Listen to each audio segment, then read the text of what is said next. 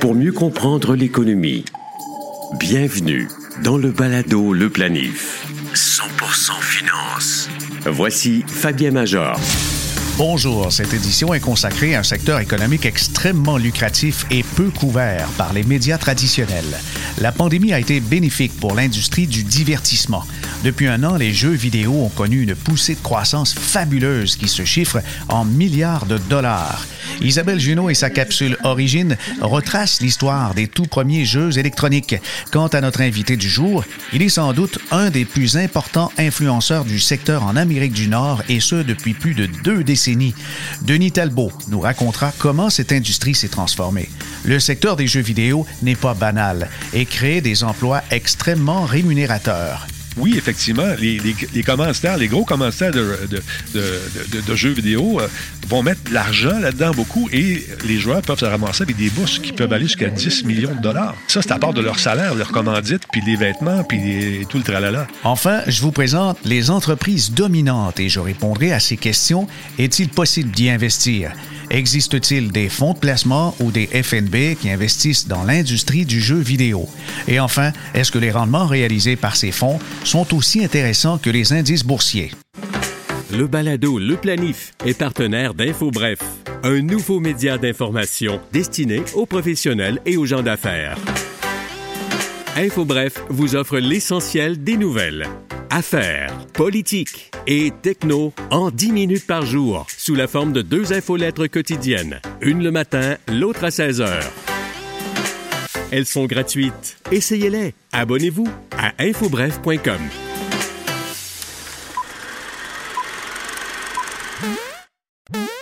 L'industrie des jeux vidéo représente un marché mondial dynamique et extrêmement prospère les ventes totales avoisinent les 140 milliards de dollars. Toutes les grandes sociétés informatiques ont des divisions qui visent les gamers. Microsoft, Apple, Amazon, Facebook, Google et Tencent ont leur part de ce lucratif marché aux côtés de Sony, Nintendo, Epic Games, Activision Blizzard et Electronic Arts. Contrairement à la croyance populaire, ce n'est pas dans les années 70 que les jeux vidéo ont vu le jour, mais bien trois décennies plus tôt. En 1947, inspiré par la technologie des radars, le Cathode Ray Tube est le premier jeu interactif connu. En 1950, Bertie the Brain permettait de jouer au tic-tac-toe contre une intelligence artificielle rudimentaire. En 1958, Tennis for Two du physicien William Higginbottom fut le premier jeu à simuler un sport tout en permettant à deux joueurs de s'affronter. En 1972, Pong de la société américaine Atari fut le premier jeu vidéo à réaliser un succès commercial. Le jeu, inspiré par le ping-pong, fut vendu à 8000 exemplaires pour les salles de billard, arcades et bars. En 1975, la version en console portable pour la maison fut distribuée par les magasins Sears. En mai 1980, la société japonaise Namco lance le jeu de labyrinthe Pac-Man, qui connut instantanément un succès planétaire. Le jeu sera disponible dans les arcades, mais aussi pour les consoles Atari, Coleco, NES, Game Boy, iPod, PlayStation, Xbox, Nintendo Switch et sur les ordinateurs. En 1983, les plombiers Mario et Luigi sont les vedettes d'un des plus grands succès de tous les temps de l'univers des jeux vidéo. La franchise des jeux Mario fut très lucrative pour la société Nintendo. Plus de 300 millions d'exemplaires trouvèrent preneur. Le Palado Le Planif. Actualité financière. Voici Fabien Major. Notre invité du jour est Denis Talbot, et Denis Talbot, euh, vous le connaissez sûrement puisque Radio Talbot est populaire, ça fait des années. Et, Denis, on peut dire que tu es un pionnier dans le podcast. Répète-moi, ça fait combien d'années que tu animes ton podcast? Euh, je pense que. Je dis je pense parce qu'on le fait de façon euh, aléatoire, mais c'est, ça frôle 18-19 ans environ. Quand on a commencé euh, au Québec, je disais que je faisais des podcasts. Les gens me regardaient avec un sourire en disant Oui, OK, tu fais ça. Mais en ne sachant pas c'était quoi exactement un podcast. on n'était pas beaucoup au début. Il y avait Bruno Gouliel-Minetti, il y avait moi, il y avait, comment il s'appelle Robert, Bob Gretschy qui, qui, était là, qui faisait des, des podcasts à l'époque. On était 3-4 au Québec qui avions commencé à diffuser sur Internet des émissions pour un public très maigre et je dirais même plus anémique. Au début, on était quatre, dont trois de nos ordinateurs qui, qui, nous réécoutaient, tu comprends? Mais quand même. Euh, c'était très, très, très euh, embryonnaire à l'époque. Euh, un micro pour quatre personnes, une console, non pas vraiment, on n'avait pas de console. On enregistrait directement, puis après ça, on, mettait le truc sur le web. Par la suite, on a découvert qu'on pouvait diffuser en direct. Donc là, ça nous prend au moins deux micros. Fait qu'on avait deux, micros dépareillés, une petite console de son euh, de bas de gamme euh, qui nous permettait à peu près de mixer un son, d'avoir un son à peu près correct. Et, au fil des années, ben, on, on a peaufiné le tout. Et c'était un hobby à l'époque. Maintenant, je vis de mon hobby. c'est fou pareil. Hein? Ben, c'est fabuleux, mais vous étiez quand même visionnaire parce qu'aujourd'hui, les podcasts, c'est dans l'air du temps et ça fait même concurrence à, des grands euh, médias traditionnels. Et euh, Denis? Si tu peux me permettre, juste là-dessus, une seconde, à, ce sujet, euh, il n'y a pas si longtemps, juste avant la pandémie, encore une fois, moi, quand je me promenais et j'allais voir des gens pour présenter des projets euh, qui étaient sur le web uniquement, on me disait, ben voyons donc, il n'y a pas d'argent à faire sur le web, ben voyons donc. Ben détrompez-vous, parce que les podcasts sont en train de mordre dans le jarret de la radio conventionnelle et même de la télévision conventionnelle en nous offrant une panoplie de, une programmation vraiment superbe et une panoplie d'émissions variées. Il y a du contenu là-dessus, puis c'est bien fait. Mais Denis, l'objectif, c'est de parler d'un sujet euh, qui vraiment a ressorti. Même si ça fait longtemps que les chiffres sont spectaculaires, en 2020, le divertissement inclut les jeux vidéo et, et c'est un univers que tu connais bien puisque tu as animé des émissions à la télévision là-dessus et encore, tu en fais ton gagne-pain. Et dans l'univers des jeux, on est rendu pas mal loin de Super Mario, là. Écoute, Super Mario a pavé la voie, si on veut, mais avant lui, il y en a eu d'autres également. Mais oui, effectivement, c'est un marché qui est très lucratif. Euh, il y a des millions de dollars qui sont investis. Et quand je dis des millions, c'est pas trois ou quatre. On peut parler de, billions, de, de, 100 millions de dollars pour un jeu, euh, pour, faire un jeu vidéo qui, euh, normalement, s'il est très attendu et s'il est bien fait, s'il est bien accueilli par la critique, va se vendre, il va faire ses, chiffres en quoi, deux semaines, trois semaines? Alors, tu vois, c'est très, très, très lucratif, c'est très payant, euh, mais encore une fois, il faut, faut savoir euh, euh, que ce milieu-là en est un qui est très niche pour plusieurs, mais aussi très convoité par les, amateurs de jeux vidéo qui savent ce qu'ils veulent. On va faire un, pas derrière, Denis, pour parler de, l'univers. En termes de, de chiffre d'affaires, on parle de 159 milliards de dollars pour l'année 2020, l'industrie du jeu.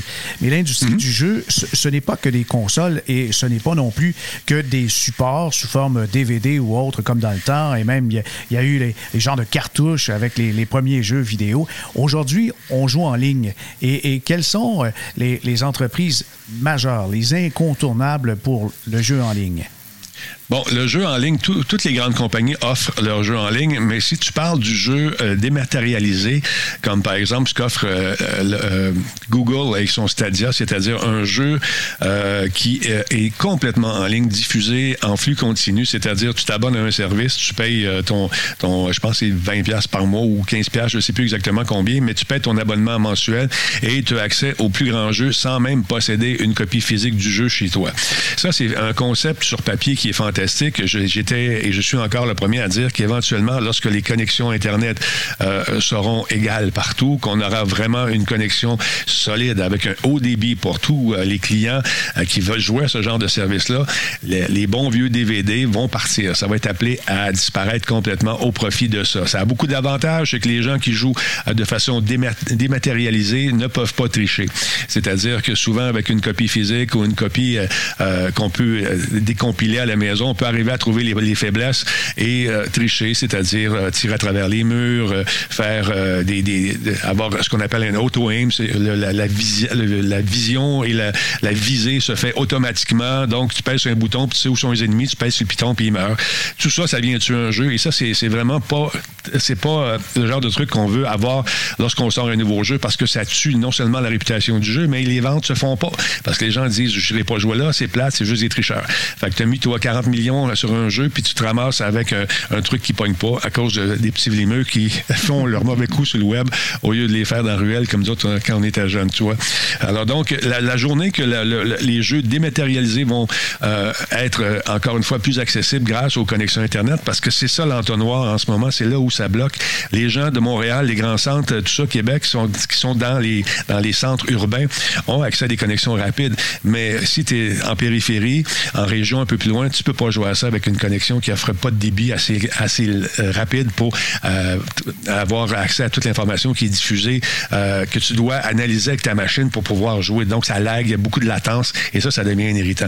Mais euh, il y a plusieurs compagnies qui tentent de se lancer dans ces avenues-là. Mais encore une fois, le, problème, c'est les connexions Internet. Ici, on paye très cher au Québec, encore une fois, nos connexions.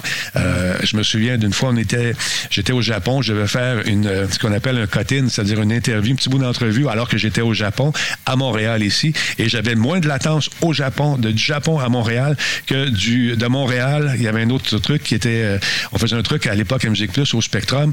Les personnes au Spectrum avaient 138 euh, millisecondes de lag et moi j'avais 10 millisecondes, j'étais au Japon. Alors tu vois, on était encore un peu euh, pris dans cette espèce de, d'étanglement de, la connexion Internet, mais c'est appelé à se développer, je pense, au cours des prochains mois et des prochaines années.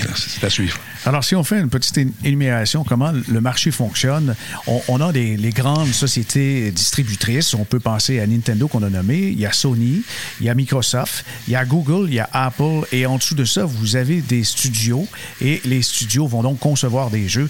On a compris avec les, chiffres que tu as mentionnés que euh, ben, c'est des budgets qui parfois dépassent le budget d'un grand film d'Hollywood. Oui, oui, oui, c'est sûr. Ça. Dans le temps, c'était la comparaison qu'on faisait il y a peut-être 5, 5, 6 ans, 10 ans. On disait, ouais, le jeu, c'est le budget est, similaire. Maintenant, ça le dépasse beaucoup, beaucoup, beaucoup. À Montréal, de grandes productions euh, de jeux vidéo, il y en a une dizaine qui se font en même temps en ce moment. C'est pas aussi publicisé qu'un film de Sylvester Stallone quand il vient tourner à Montréal ou euh, d'autres grandes, euh, grandes vedettes hollywoodiennes. Mais on a nos, nos studios qui font des méga hits, des méga productions. Ubisoft, ça, ne chôme pas. Hein. On y va. Euh, Electronic Arts lance des jeux, euh, mais en dessous de ça, il y a toute une couche de, je les appelle de grands petits studios. C'est des, on parle, quand on pense à des studios indépendants, on pense souvent à des petits gars, des petites filles qui travaillent dans le studio tout seul. Non, non, non. Il y a des gens qui sont des vétérans, des vétérans de l'industrie, qui en ont marre de faire de la saucisse, c'est-à-dire de faire euh, toujours le même titre pendant des années et décident de lancer leur petite boîte et ils nous sortent de grands petits jeux, dans le sens qu'ils n'ont pas les budgets phénoménaux des grandes boîtes de production, mais ils vont arriver à, avec des surprises vraiment fantastiques. Et la liste est longue en ce moment de jeux qui, ont, euh, qui sont issus de petits studios un peu partout à travers le Canada, mais au Québec principalement, on a des trucs fantastiques qui se font avec des équipes plus modestes, vingtaine de personnes, 22 personnes, 25 personnes, des fois moins. Il y a des jeux qui, sont, qui ont été faits par quatre personnes dans un sol qui ont connu un hit euh, fantastique. Donc, euh, c'est c'est pas la, quantité d'argent qu'on met dans le jeu qui va faire nécessairement son hit. C'est la fraîcheur de celui-ci. Ça va être la, fibre qui, qui va faire vibrer chez, euh, chez le joueur. Et si les joueurs adoptent, ça prend juste une dizaine d'influenceurs sur le web pour qu'un jeu euh, se remette à vivre. Tout d'un coup, il devienne un grand, grand hit. Alors, euh, c'est, tu peux prendre le même jeu, tu vas le faire l'année prochaine, ça marchera pas. C'est ce même jeu, exactement le même jeu. Mais l'année d'avant, pour une raison qu'on ignore, ça marche. Fait que souvent, on essaie de reproduire des recettes, mais ça marche pas. Le premier a marché, le deuxième ne marchera pas. On ne sait pas pourquoi. Si on le savait, tout le monde serait millionnaire. Oui, je comprends. On peut nommer quelques compagnies qui sont euh, derrière, mais qui sont aussi en bourse. Pour l'investisseur qui veut tabler justement sur euh, cette montée, parce que euh, on, dirait que ça rejoint toutes les générations aujourd'hui. Vous avez Capcom, Take-Two Interactive, Tencent Holding, est un géant asiatique, Activision, Blizzard, Electronic Arts. Ce sont toutes des compagnies dont on peut acheter des actions. Ils ont un catalogue formidable. Mais là où il y a une différence, je pense, qui peut étonner ceux qui ont arrêté de, consulter l'actualité du, monde du jeu vidéo il y a une dizaine d'années, c'est qu'aujourd'hui, le joueur peut payer de manière continuelle et il peut payer des centaines de dollars dans un même jeu avec des accessoires virtuels. Explique-nous ça, Denis.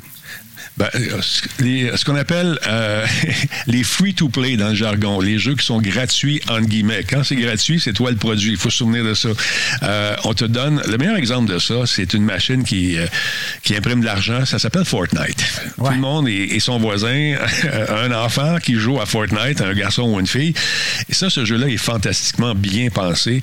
Il a été mis sur en ligne. Avant de le mettre en ligne, on l'a testé. Il y a des psychologues qui ont travaillé là-dessus. Les sons, les couleurs, euh, la façon qu'on te distancie de ton portefeuille.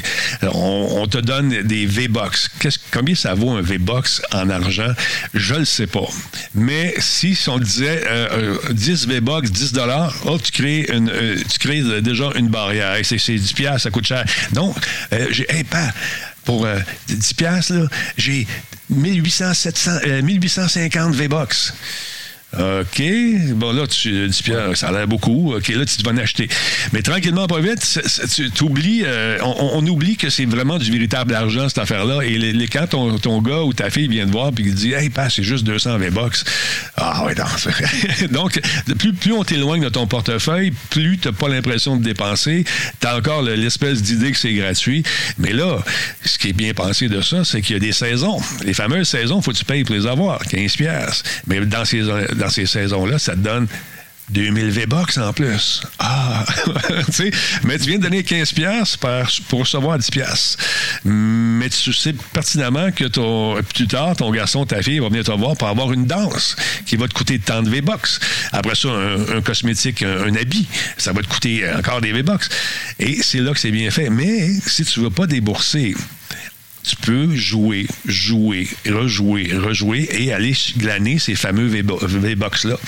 Donc, on garde le joueur et la, ou la joueuse intéressé à ce jeu-là tout le temps, tout le temps. Et quand les joueurs commencent à se lasser, ben bang, on te donne un événement gratuit. C'est-à-dire, on fait venir un grand chanteur d'Hollywood euh, ou de, de, de, n'importe où, de Vegas, quelqu'un qui est très connu, là, chez, un rappeur. Et là, il te donne un show pendant 20-40 minutes gratuit où tu avec les bonhommes que tu as ramassés dans, dans le jeu et ça crée un engouement. Et tout de suite après, on annonce qu'il va y avoir une prochaine saison. Moldine que ça tombe bien. Alors tout ça est réfléchi. les sons viennent caresser une certaine zone de ton cerveau, un peu comme on fait avec les, euh, les slot machines. Tu sais, dans les casinos, le son, dong, dong, dong, dong, ça, ça vient comme exciter un peu le cerveau et ça te, ça te rend propice à dépenser. Les couleurs, euh, la, récompense automatique, tu sais, euh, on te gratifie beaucoup au début. Quand tu commences à jouer, là, ça rentre, mes amis. Là, ça rentre. T'as des affaires, t'as des armes, t'as des cadeaux, t'as des cosmétiques. Puis là, tranquillement, pas vite, euh, on éloigne un peu la récompense. Là, il faut que tu joues plus. là, encore une fois, il m'en est, hop, t'en as plus de récompense. Puis par hasard, il y a un spécial sur les skins, sur les personnages. Les, skins, ça, c'est les, habits, euh, ce sont euh, les armures, etc., des différents personnages. Exactement. Tout ce qui est cosmétique, ça s'appelle dans le jargon un skin. Si jamais votre garçon, votre fille vous parle de skin, c'est l'habit. C'est ce qui vient habiller soit vos armes ou encore euh, votre personnage, votre avatar. Mais, comment on fait pour payer? Est-ce que c'est via la, carte de crédit? Ben c'est sûr, c'est sûr. Donc, euh, si ou encore des comptes PayPal. Oui, un compte PayPal ou encore. Euh, mais il faut s'assurer d'avoir un mot de passe là-dessus. Euh, assurez-vous que, parce que, encore une fois, cette semaine, j'ai eu des, des commentaires d'un parent qui s'est amassé avec une surprise 600 dollars de dépenses dans ce jeu-là. Et croyez-moi, ça va vite. Ça va très, très vite. Donc, mettez un mot de passe parce que si vous appelez et vous dites Ouais, mais mon gars, il a, pris 600 pièces sur ma carte de crédit, c'est débattable, mais ça sera pas facile. Bon, il y a des dépenses, mais il y a aussi des revenus. Et là-dessus, euh, Denis, tu nous as dit en début d'entrevue que toi, toi, tu vis euh, justement un peu de l'univers des jeux vidéo à cause de Radio Talbot et autres avec des commanditaires, tu gagnes bien ta vie. Mais il y a des, joueurs aussi qui là ont arrêté de payer et qui reçoivent une rémunération. E, e, est-ce que les athlètes du gaming gagnent bien leur vie ou ce n'est qu'un mythe? Ah non, ils gagnent très bien leur vie. Écoutez, quand tu es endossé par euh, Nike ou euh, par euh, d'autres compagnies semblables, c'est des contrats qui sont très lucratifs. avant la pandémie, écoute, il y a des gens qui regardaient ça encore une fois de très très haut. C'est pas du vrai sport, là là là, c'est plate. À un moment donné, quand la pandémie est arrivée, puis il n'y avait plus de hockey, puis qu'on a demandé à des véritables joueurs de hockey de venir jouer aux jeux de hockey de IE, ah ben, il y avait du monde en tabarouette qui regardait la partie. Et il y avait des commentateurs. Les commentateurs étaient là. On a recréé l'ambiance d'une véritable le parti de avec justement des, des, vrais joueurs. Même chose avec le NASCAR. C'est tellement qu'il y en a un qui a pogné un air à un moment donné dans la course. Il s'est levé, il a droppé ses écouteurs, il est parti, il était fâché. Puis ses, commanditaires, ils ont dit Ouais, on, te lâche. Va-t'en si tu veux t'en aller, il n'y a pas de problème. Mais écoute, il y avait du monde. Et là, ça, cette pandémie-là aurait eu ça de bon, c'est que ça a fait connaître davantage le e-sports. Des parties de basket avec des véritables joueurs qui jouent contre. Euh, tu sais, deux, deux équipes formées de véritables joueurs de la NBA qui s'affrontent et ça donne des échanges vraiment superbes, commentés par les, de vrais annonceurs. Les gens oubliaient, tellement aussi que les jeux sont rendus beaux, oubliaient qu'ils regardaient une partie virtuelle. Donc, euh, pour venir à, à, ta question, oui, effectivement, les, les, les commanditaires, les gros commanditaires de, de, de, jeux vidéo euh, vont mettre de l'argent là-dedans beaucoup et les joueurs peuvent se ramasser avec des bourses qui peuvent aller jusqu'à 10 millions de dollars. Ça, c'est à part de leur salaire, de leur commandite, puis les vêtements, puis les, tout le tralala. On est très, très proche de ce qui se fait du côté du sport professionnel euh, euh, normal, entre guillemets. Et euh, parfois, il y a des tournois qui se déroulent dans des arénas qui, peuvent remplir autant de gens que, par exemple, un, match de hockey ou de basketball. On remplit l'aréna et les, les gens regardent les joueurs s'affronter entre eux et ce sont des joueurs millionnaires. Ben écoute, ça, roule, ça roule, ça roule, c'est fou. Moi, j'ai assisté à, il y a deux ans à euh, Laval, dans, un, une espèce d'aréna. C'est Ubisoft qui avait organisé un tournoi de Rainbow Six, qui est un jeu de tir. Euh, C'était des matchs fantastiques avec les reprises euh, décrits euh, de façon magique par un commentateur, un analyste. Par la suite, les entrevues sur la passerelle avec les joueurs. Comment tu te sens? Ça va bien? On a les reprises qui sont montrées pour chacun des joueurs. Ben, regardez, lui était ici, l'autre est rentré, il a lancé un flashbang. Pendant ce temps, la, la vitre a été brisée et euh, il a éliminé toute l'équipe qui était surprise. Bon, tu vois, c'est ça. C'est vraiment bien fait, c'est à point. Et les gars et les filles qui sont dans la, la, la production de ces shows-là, connaissent leur métier en Simonac et n'ont rien envié euh, aux, grands euh, descripteurs de matchs qu'on connaît en ce moment. Ils sont parfaits. Il faut voir ça au moins une fois dans sa vie. En tout cas, tu nous donnes le goût, c'est sûr. Ça a l'air vraiment très excitant. Euh, Denis, il y a quelque chose qui pique la curiosité, c'est que les, grands dans la technologie du monde ont, tous un pied, un bras, une jambe dans l'univers des jeux vidéo. Et une des plus grandes sociétés au monde, c'est Amazon. Amazon possède Twitch. Qu'est-ce que ça mange en hiver, Twitch? Twitch, euh, c'est comme tout le monde connaît YouTube. Ben c'est un peu comme YouTube, sauf que c'est de la diffusion continue en direct. Alors, par exemple, moi je suis un amateur de tatouage. Si je veux, je veux voir le meilleur tatoueur au monde, ben cette personne-là peut lancer sa chaîne Twitch, Twitch.tv avec son nom tatoueur, n'importe quoi. Tu vas là, tu regardes, c'est très très niche. C'est des gens qui vont être des spécialistes. Donc la personne va faire un tatouage en direct, va t'expliquer euh, sa technique. Voici comment faire telle chose, telle chose. La cuisine, même chose.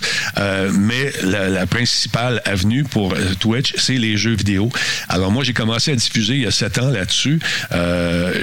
Été chanceux, je suis arrivé avec, avec ma gang, on est débarqué là-dessus, puis là, moi, je vis de ça. Donc, ça marche avec des publicités, ça marche par abonnement également. Il y a ce qu'on appelle les subs. Les gens payent pour voir ton contenu. mais moi, je, je le laisse ouvert, je laisse ça à la discrétion des gens. Les gens viennent faire un tour, regardent s'ils veulent devenir membres, deviennent membres. S'ils veulent encore la chaîne, ils peuvent le faire aussi sans problème. Et là, je tiens juste à avertir les gens qui pensent que nous, qui faisons euh, de la diffusion sur le web, que c'est à l'abri de l'impôt, c'est faux. Parce que, écoutez, euh, Twitch, c'est Amazon. Amazon, moi, je, travaille avec PayPal. PayPal, lorsqu'on reçoit, des, des, revenus, bon, on doit faire une déclaration à la fin de l'année, euh, comme quoi on est un comment dire, quelqu'un qui vient de l'étranger, qui travaille aux États-Unis directement. On, reçoit donc notre papier. Tu vas me dire le numéro du, code, tu le connais mieux que moi. Euh, le papier. Ouais, l'entente de FATCA euh, inter-État, entre le Canada Exactement. Exactement. Donc ça, ça s'en va au gouvernement. Donc si je fais mes, mon rapport d'impôt, je déclare pas ça, ben, je me tire dans le pied parce qu'on va me pogner tout de suite. Donc tous les revenus qui sont faits sont déclarés euh, au fisc canadien et tu n'as pas le choix de le faire. Donc ça, c'est important de le dire parce que je me suis fait dire Ouais, mais tout ça, toi, c'est en dessous de la table? Non, il n'y a rien en dessous de la table. c'est un revenu, il faut le déclarer, si petit soit-il. Mais euh, non, c'est ça, c'est une. Euh, Twitch, c'est c'est comment dire, c'est des rendez-vous qui sont là. C'est les gens qui viennent te voir, te choisissent pour ton contenu. Donc, c'est important d'avoir un contenu intéressant. Ils vont venir te voir pour ta, ta personnalité, ton contenu, mais aussi pour venir chercher de l'information qui, qui, leur plaît. Il y a des gens qui euh, vont euh, s'asseoir dans, dans le chat et jaser. Ils vont parler. Ils vont juste parler avec le monde. Jaser de n'importe quoi, de tout et de rien. Et d'autres vont faire des talk shows comme moi. Comme moi. Il y a des spéciaux maintenant musicaux qui se font sur Twitch aussi. Euh, il y a Rafi, qui, qui est une, une, chanteuse québécoise qui a son groupe, qui fait des shows dans le garage, ça s'appelle. fait ça à, tous les, vendredis soirs, des fois le jeudi également. Ils font des, prennent des demandes spéciales, puis ils jouent, puis ils interagissent avec les gens. Et c'est le fun à regarder. T'as Pépé sa guitare qui fait ça. Euh, T'as Bob le chef, que sa chaîne également, qui donne des cours, des cours de cuisine cuisine. T'en as vraiment pour tous les goûts. Et ce qui est le fun, c'est que t'es pas pris dans un format qui est très conventionnel. Tu peux aller où tu veux. Tu peux parler pendant 10 minutes.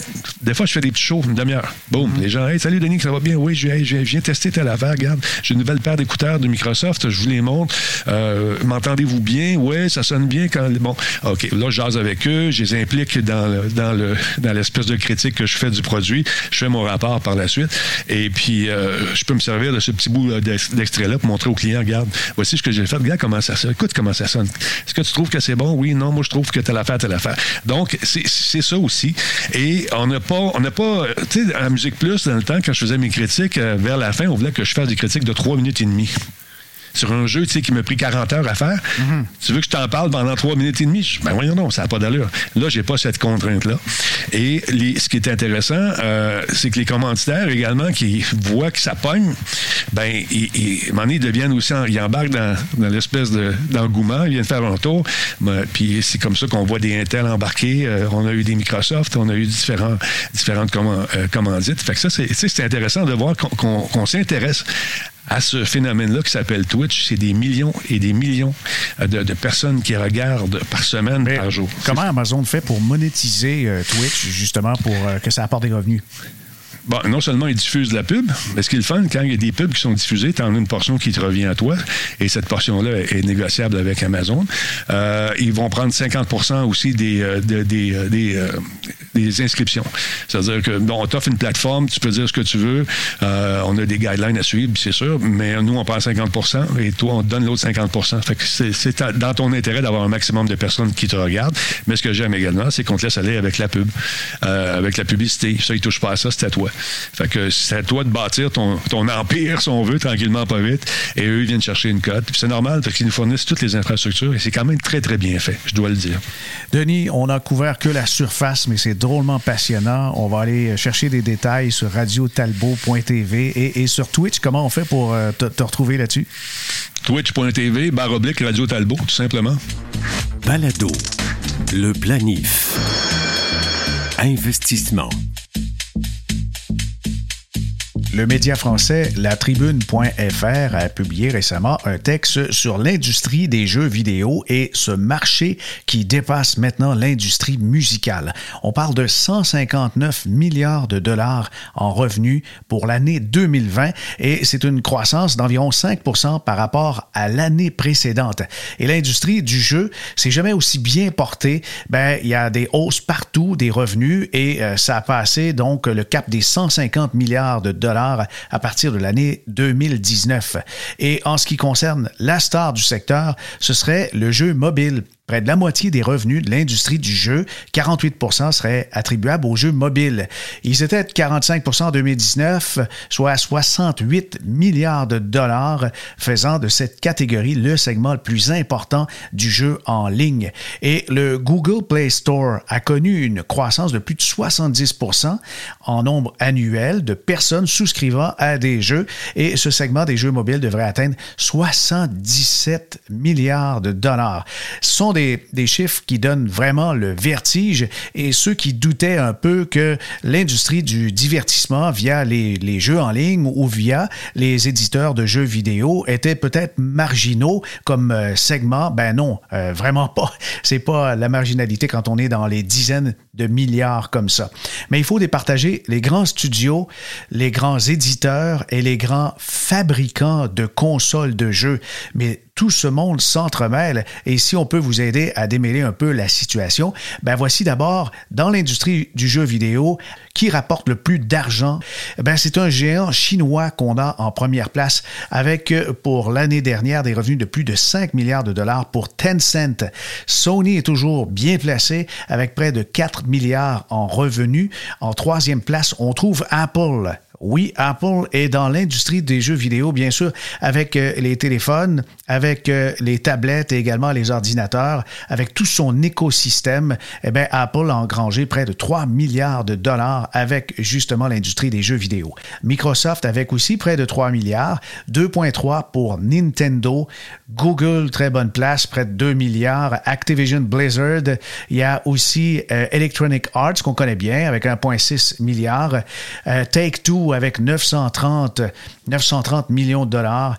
Bandai Namco, le groupe japonais, et Warner Brothers avec 500-600 euh, millions pour euh, ces groupes-là et un demi-milliard pour Ubisoft, le groupe français.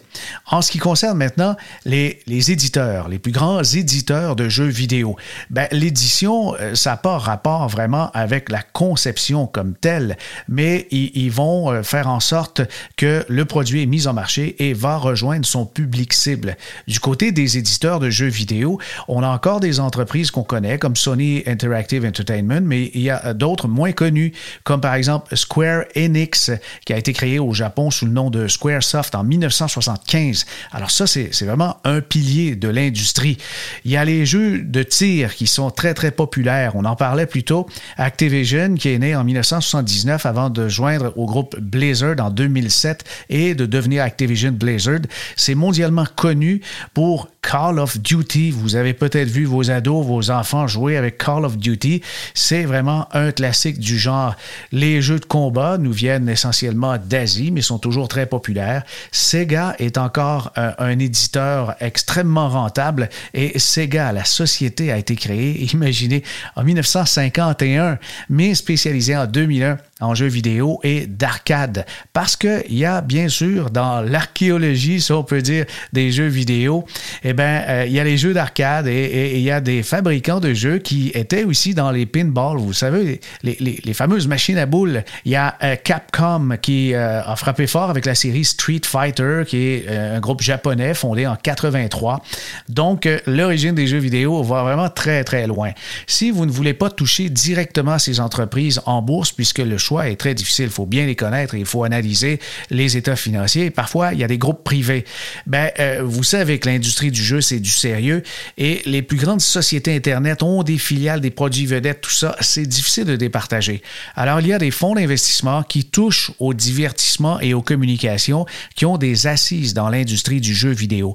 C'est le cas du fonds de divertissement et de communication T. Rowe Price. Il est disponible depuis longtemps sur le marché américain et sur le marché canadien aussi sous la bannière TD de la banque TD.